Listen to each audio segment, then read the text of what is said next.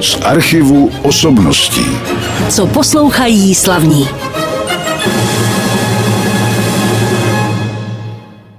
Skončila první hudební ukázka v našem pořadu z archivu osobností.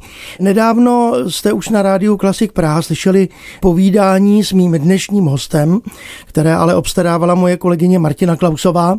A bylo to se jednomu cyklu symfonického orchestru hlavního města FOK, který se jmenuje, teď mi to připomeňte. Hudba na dotek. Hudba na dotek.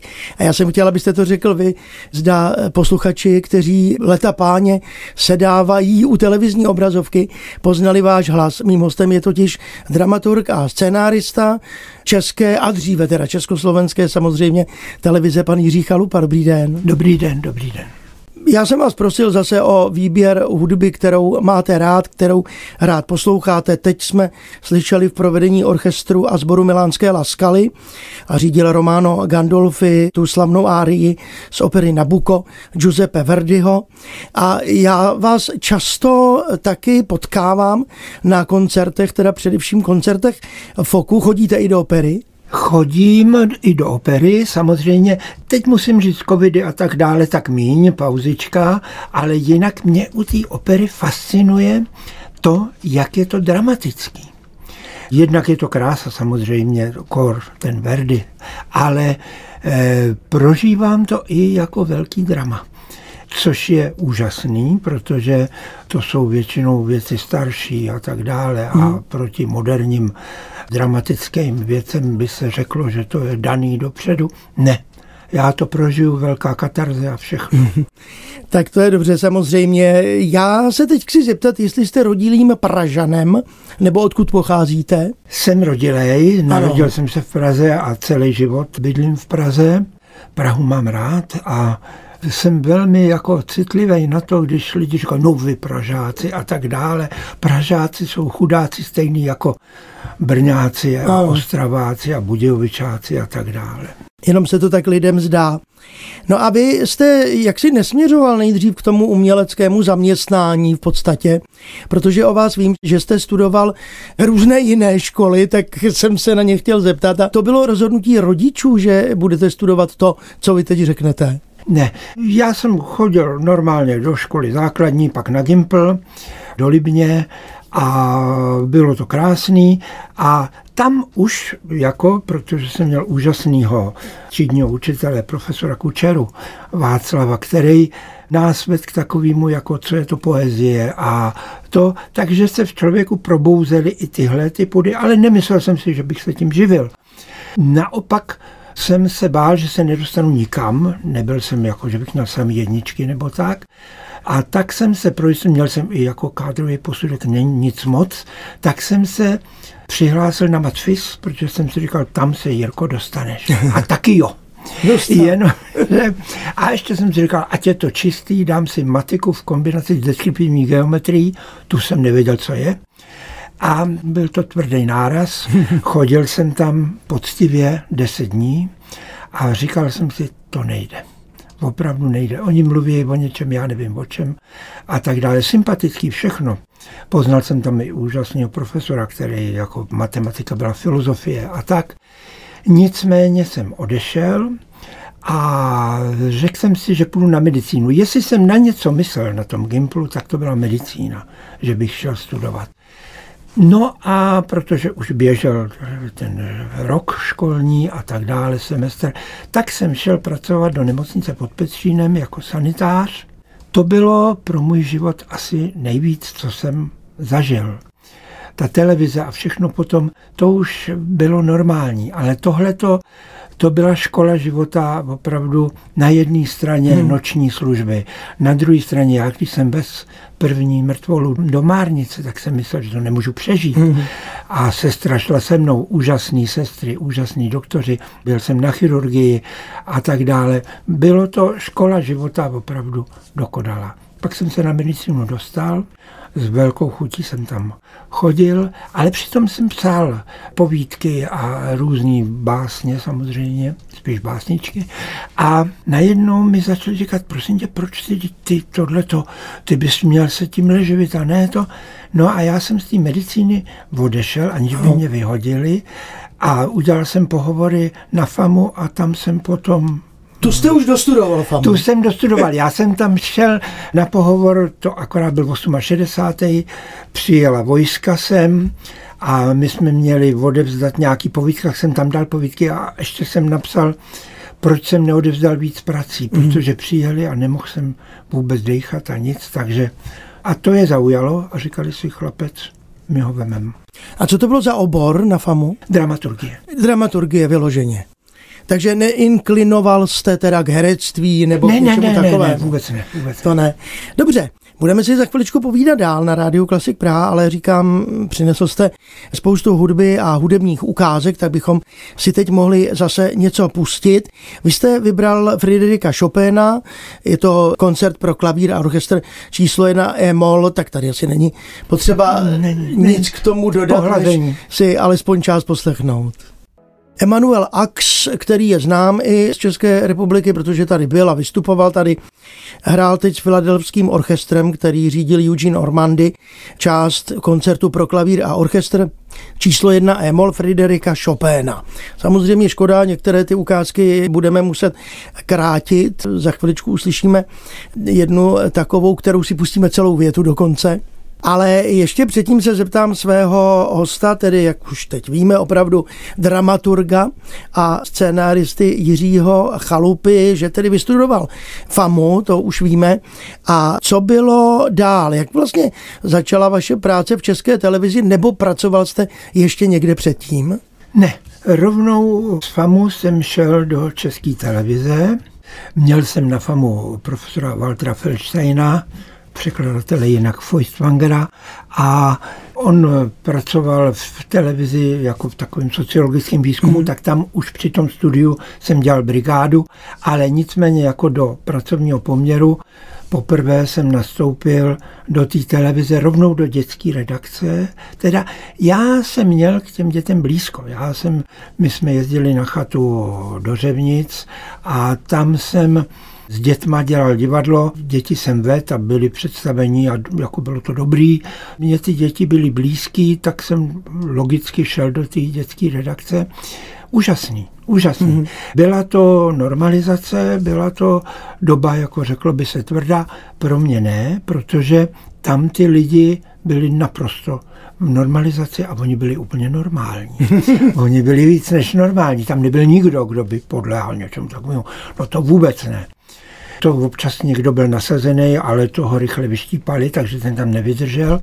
A bylo to tam jako krásná tvůrčí práce, opravdu se všichni snažili hmm. tvořit. Nemuselo se to vždycky povést, ale ta poctivá snaha v tom byla, co je víc. Takže kolik let vlastně teď už jste v televizi? Máte to Ano, já vám to řeknu. Teď 1. února to bylo 52 let. Tak to je úžasné. A přitom já vím, že už víc než 40 let se vysílá studio kamarád, takže jste musel stát u jeho zrodu, je to tak? Ano, to jsem stál, to jsem byl jedním, řekněme, z dvou až tří tvůrců, který to vymysleli. A do té doby chodili pro děti v neděli a tak pořady na pěknou notečku a tak dále.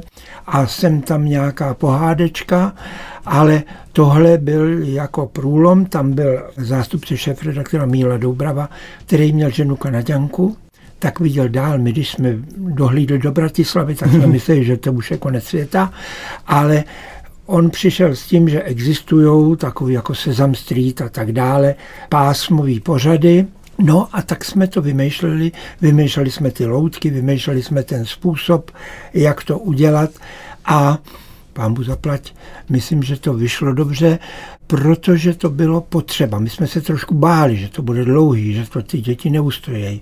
A ne, Já jsem naopak měl starost, když jsem šel ven v době, kdy se vysílalo, tak tam u nás byl takový v Kobylisích, byl takový svah, kde se sáňkovalo, tam nebylo žádný dítě, protože se dívali a to bylo hezký. Byly tam jednak ty loutky, juheláci, muf a tak dále, ano. ale jednak tam byly taky vkládaný ty pořady arabely a tak. Ale co si myslím, že byla důležitá složka toho, že jsme se snažili těm dětem něco říct, že tam děti měly svoje slovo. Povídalo se tam s nima, ale i se nějakým způsobem ne, že by se nějak vychovávali nebo se jim něco podsouvalo, ale prostě učili se přemýšlet, učili se mít názor a to si myslím, že je cený. To samozřejmě, když jste teď jmenoval už ty dvě známé postavičky Ju a Hele, které tak skvěle mluví Jiří Lábus a Ota Jirák. Teď nevím, jestli se nepřehodil, to Ju je Jirka Lábus. Jiří Lábus. Jestli jsem ty postavičky nepřehodil, nevím už, kdo mluvil Mufa, to už si nepamatuju. Zuzana Skalníková. A vím, že Martin Dejdar tam měl taky není. něco společného. Ano, ano, ano, ano, ano. Vystřídal se tam řada no, lidí a tak, ale Dobře, ale už je to teda kolik? 42 teď? Počítám dobře to, zhruba? Asi jo, asi jo. Myslím si, že to je přesně. A pořád to běží ten pořád? Pořád to běží, ono se to trošku mění, proměňuje se to samozřejmě, dělají to zase jiní lidi a tak dále. Ale pořád běží a má svoje místo v té televizi. Dobře, pustíme si teď jednu skladbu, pak budeme hovořit dál, ale ještě předtím možná taková podotázka. Vy jste říkal, že jak si jste tam nevnímal tu normalizaci v té redakci vysílání pro děti a mládež, ale já jsem se kdysi dočetl, že protože se všechno kontrolovalo, ano. co šlo na televizní obrazovku, že i tam někdy něco vadilo v tom vysílání pro děti. No samozřejmě, samozřejmě. To jako třeba na výročí, kdy se upálil Palach, když jsme tam měli v tom pořadu dvouhodinovým nějaký filmeček nebo večerníček, kde se škrtnul někdo sirkou, my jsme to vůbec nevěděli, tak říkali, to je záměr, to jste dali na výročí Palacha a tak dále. Já jsem myslel tím, že ty lidi, kteří tam pracovali, že byli normální a že tam žádná normalizace v nich nebyla. Byli to lidi, kteří měli svůj názor úplně jako každý zdravý člověk. Mi připomíná moji osobní zkušenost, když jsem kdysi promítal filmy, tak jsme v kině hráli ve Třelce v den vstupu sovětských vojsk na naše území, takže to byl taky ano, velký průšvih. Ano, ano, ano. A nikdy si toho člověk ani neuvědomil. Dobře, pustíme si další hudbu. Vy jste vybral Karla Kryla, proto jsem se taky ptal na to období, které už naštěstí máme za sebou. Co od něj uslyšíme? No, uslyšíme od něj písničku, která se jmenuje, myslím, Gloria.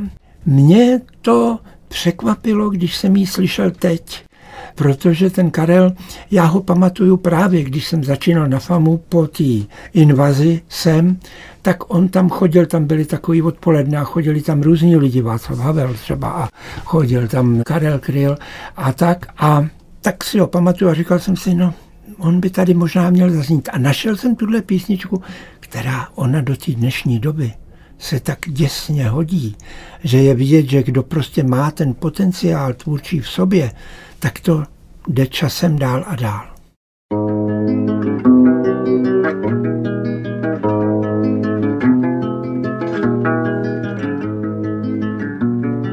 Je noc, v které nespívá andělů chor a nevidět více kov s příchutí slanou, pláč na písku ulpívá u paty hor a vánoční svíce dnes na hrobech planou.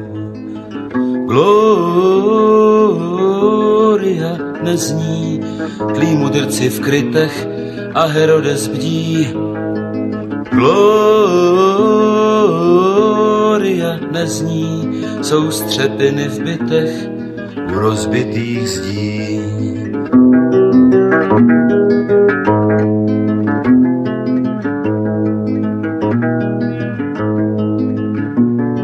Vše zalito světem i neony měst.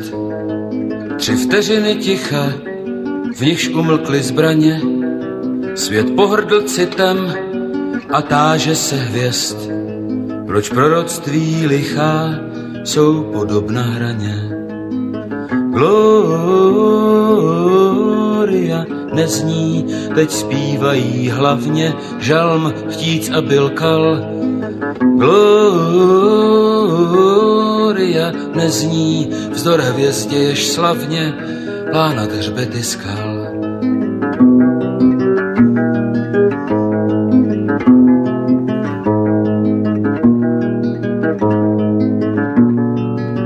Tichá noc svatá, v níž nepadá sníh.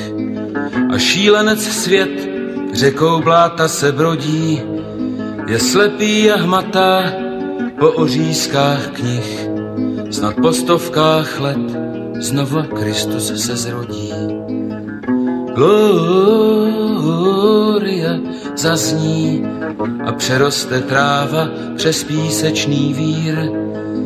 Gloria zazní, buď na nebi sláva a na zemi mír.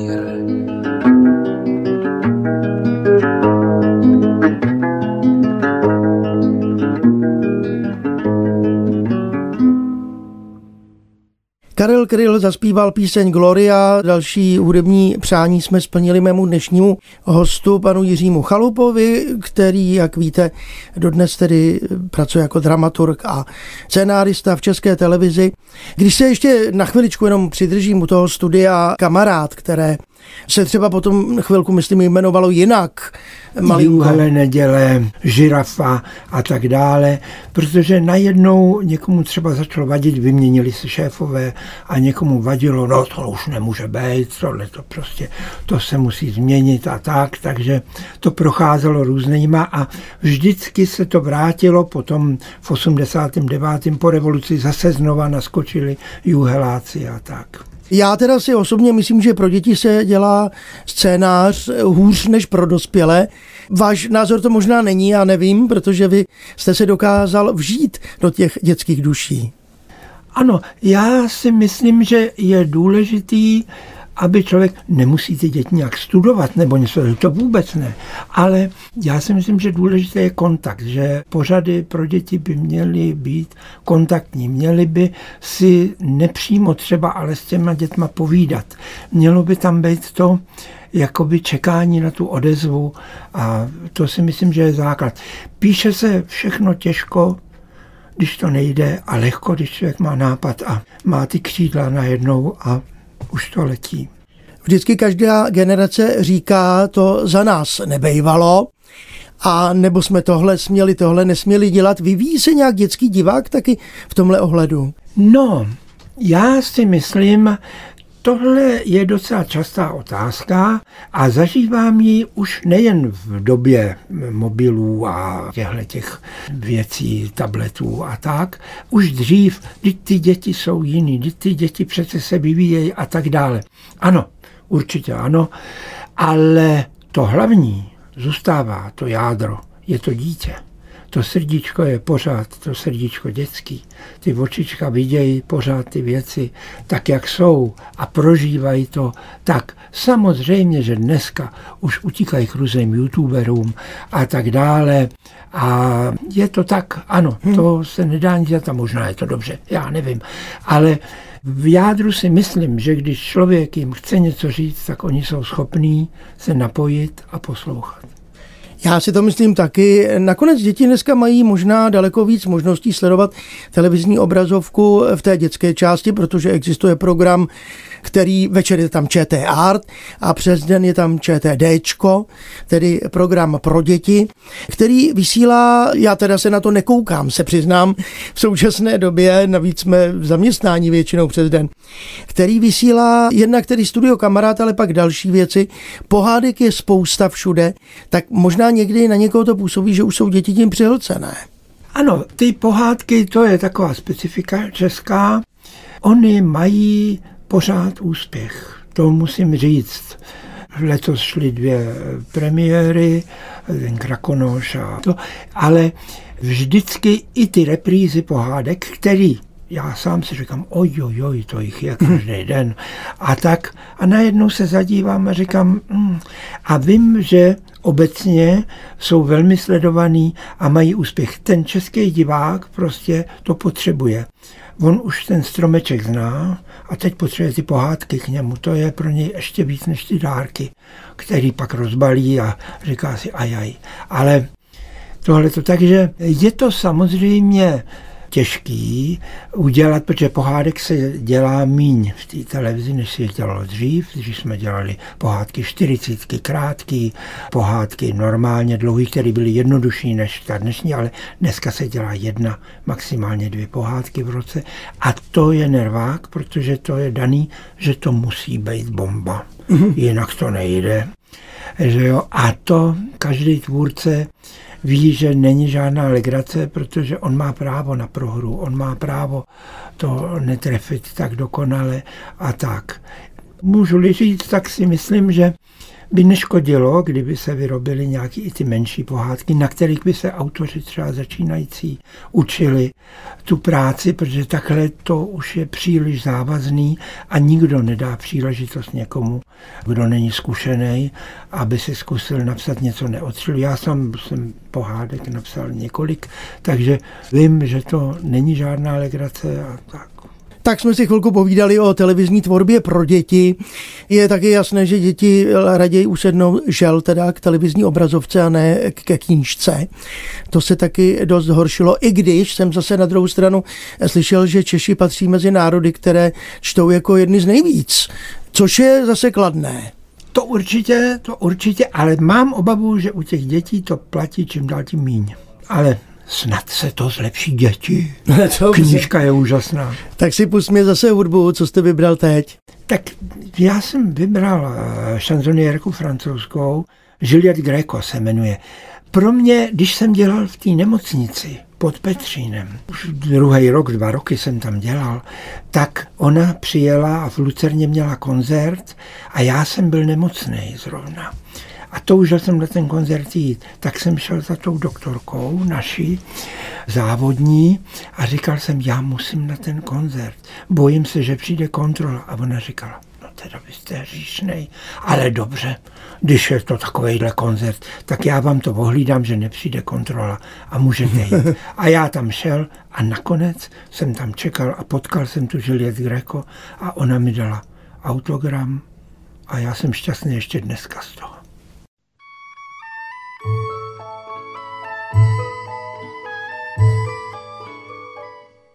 Si tu t'imagines, si tu t'imagines, fillette, fillette, si tu t'imagines que ça va, que ça va, que ça va durer toujours la saison des A, la saison des A, saison des amours, ce que tu te gourres, fillette, fillette, ce que tu te gourres. Si tu crois petite, si tu crois que ton teint de rose, ta taille de guêpe, tes mignons biceps, tes ongles d'émail, ta cuisse de nymphe et ton pied léger, si tu crois que ça va, ça va, que ça va, que ça va durer toujours ce que tu te gourres,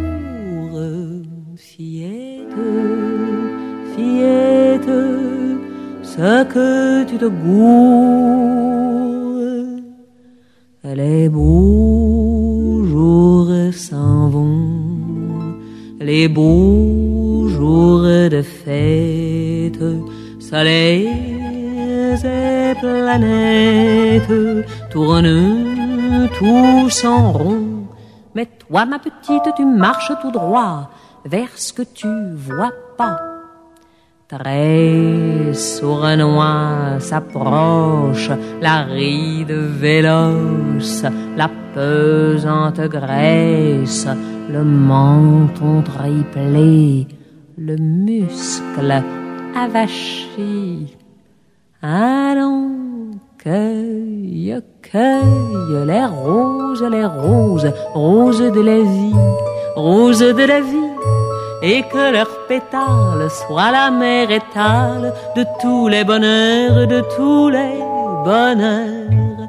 Allons, cueille, cueille, si tu le fais pas, ce que tu te gourres, fillette, fillette, ce que tu te gourres.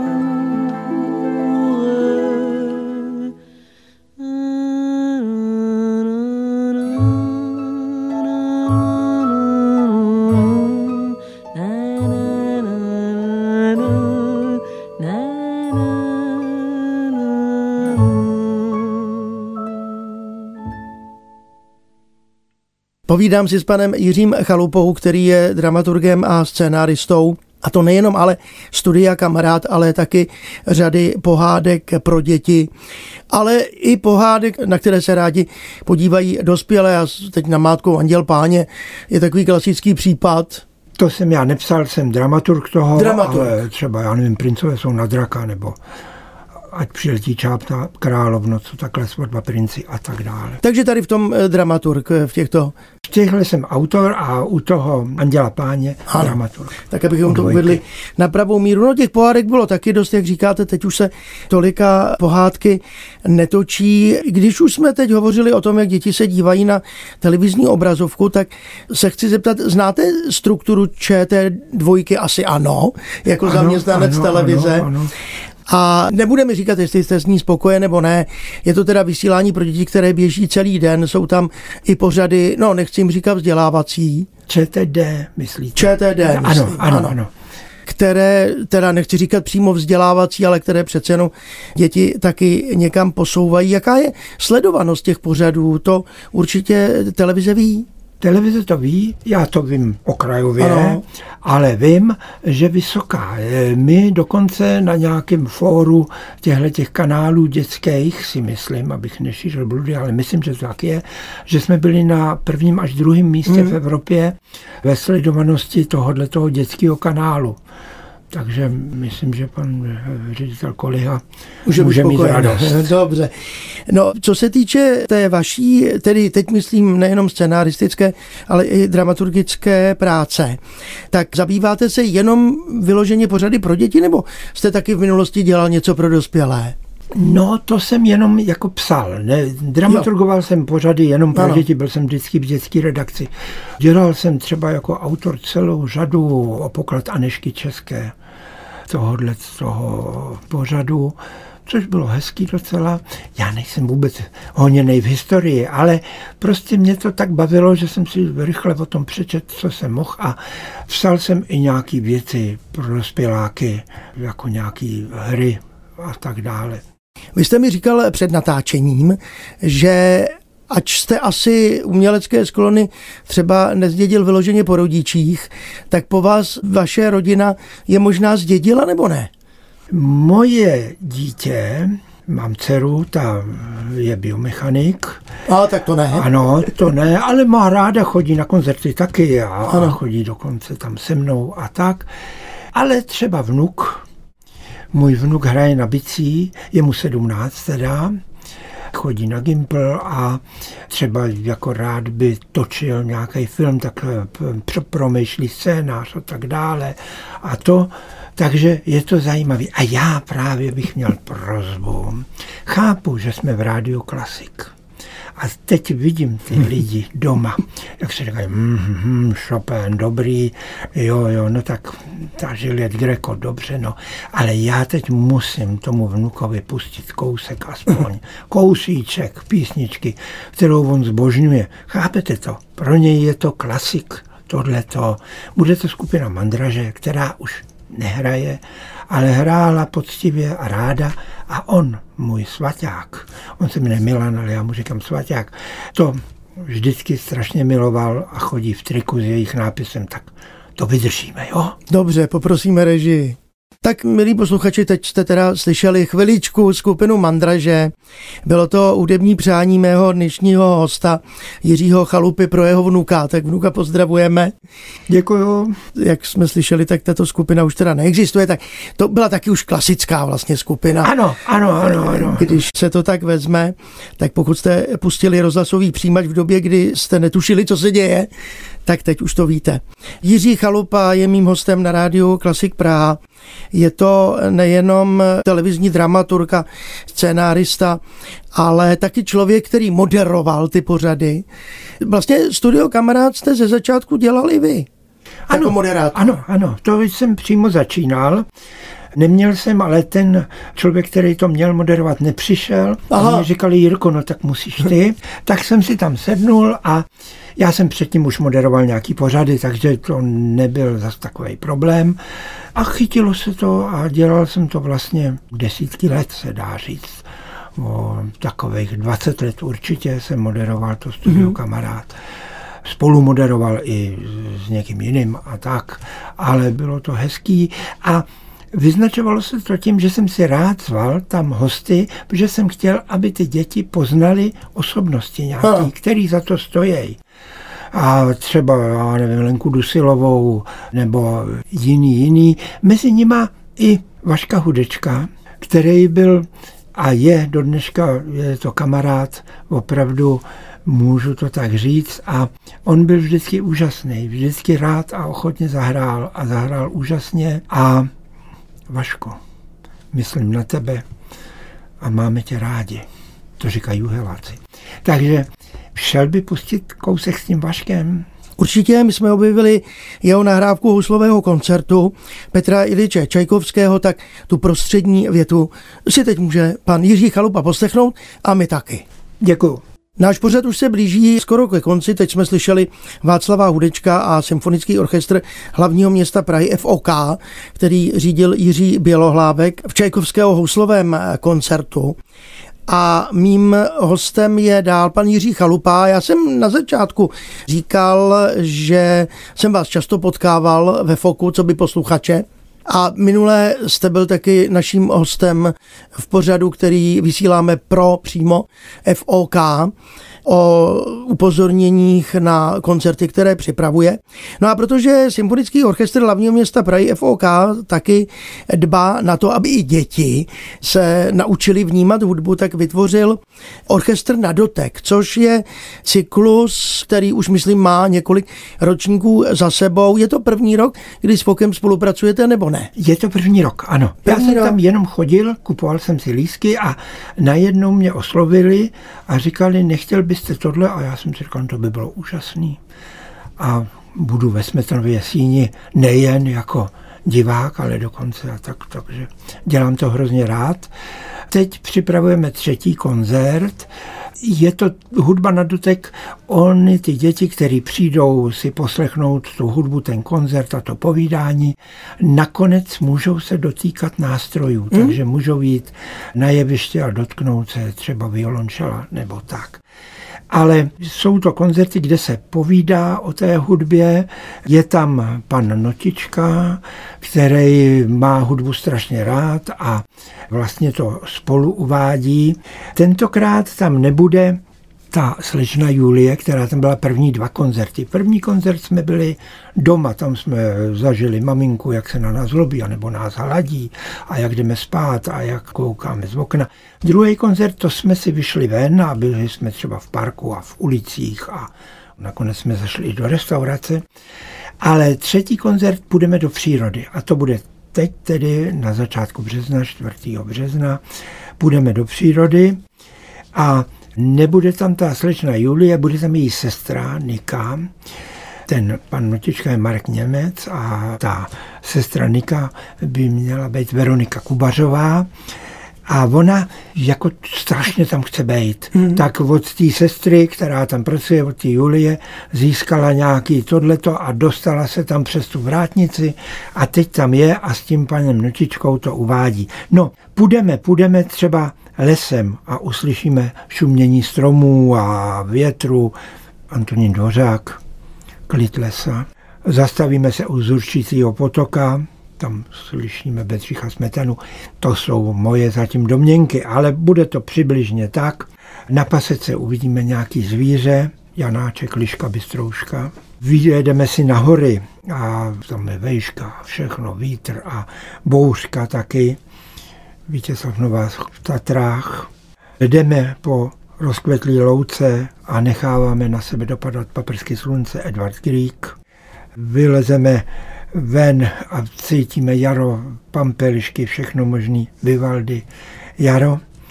A tam třeba spolupracujeme s družením FIK, který tam má taky svoje a i různí solisti z řad studentů nebo tak, jinak je tam normálně klasický orchestr FOK. A tam by měla být Eliška, studentka AMU, Eliška Minářová, která by měla zaspívat od Sensánce takovou úžasnou věc, která se jmenuje Slavík a růže. Já jsem to neznal, oni mi to poslali do počítače, já jsem si to pustil a říkal jsem si, no pane jo, tohle jestli zaspívá, to je úžasný. A vy si to poslechnete teď a bude to úžasný. A bude to zpívat Edita Gruberová navíc. Ano, to ano, ano, ano, jasně. Takže to si opravdu nechám líbit i já a doufám, že i naši posluchači. My jsme vám teď, přátelé, nastínili, jak to je s orchestrem na dotek. A mluvili jsme tedy i k vašim dětem. Samozřejmě, že tam ještě bychom mohli doplnit, že ten program je vhodný, jak píše pořadatel, tedy FOK, pro rodiny s dětmi od pěti let ale jinak ten koncert je bez přestávky, netrvá tak dlouho, začíná v 11, končí za necelou hodinu a čtvrt vždycky od začátku a můžete se těšit tedy 4. března na vycházku do přírody a potom ještě 22. dubna to bude orchestr na dotek na cestách. Na cestách do pouště zajedeme, do Himalájí a prostě různě. Ano, měli jsme tady i ukázku tibetské hudby, tu jsme nemohli teda uvést. To už jsme už z časových důvodů. Tak teď si poslechněme Slavík a růže Camille Saint-Saëns, zpívá Edita Gruberová. Já se moc loučím se svým dnešním hostem, panem Jiřím Chalupou, dramaturgem a scénáristou České televize. Přeji vám, aby vám hodně dlouho ještě vydržel ten zájem o děti a já si myslím, že to už se nezbavíte. Asi ne. Děkuju moc krát z archivu osobností.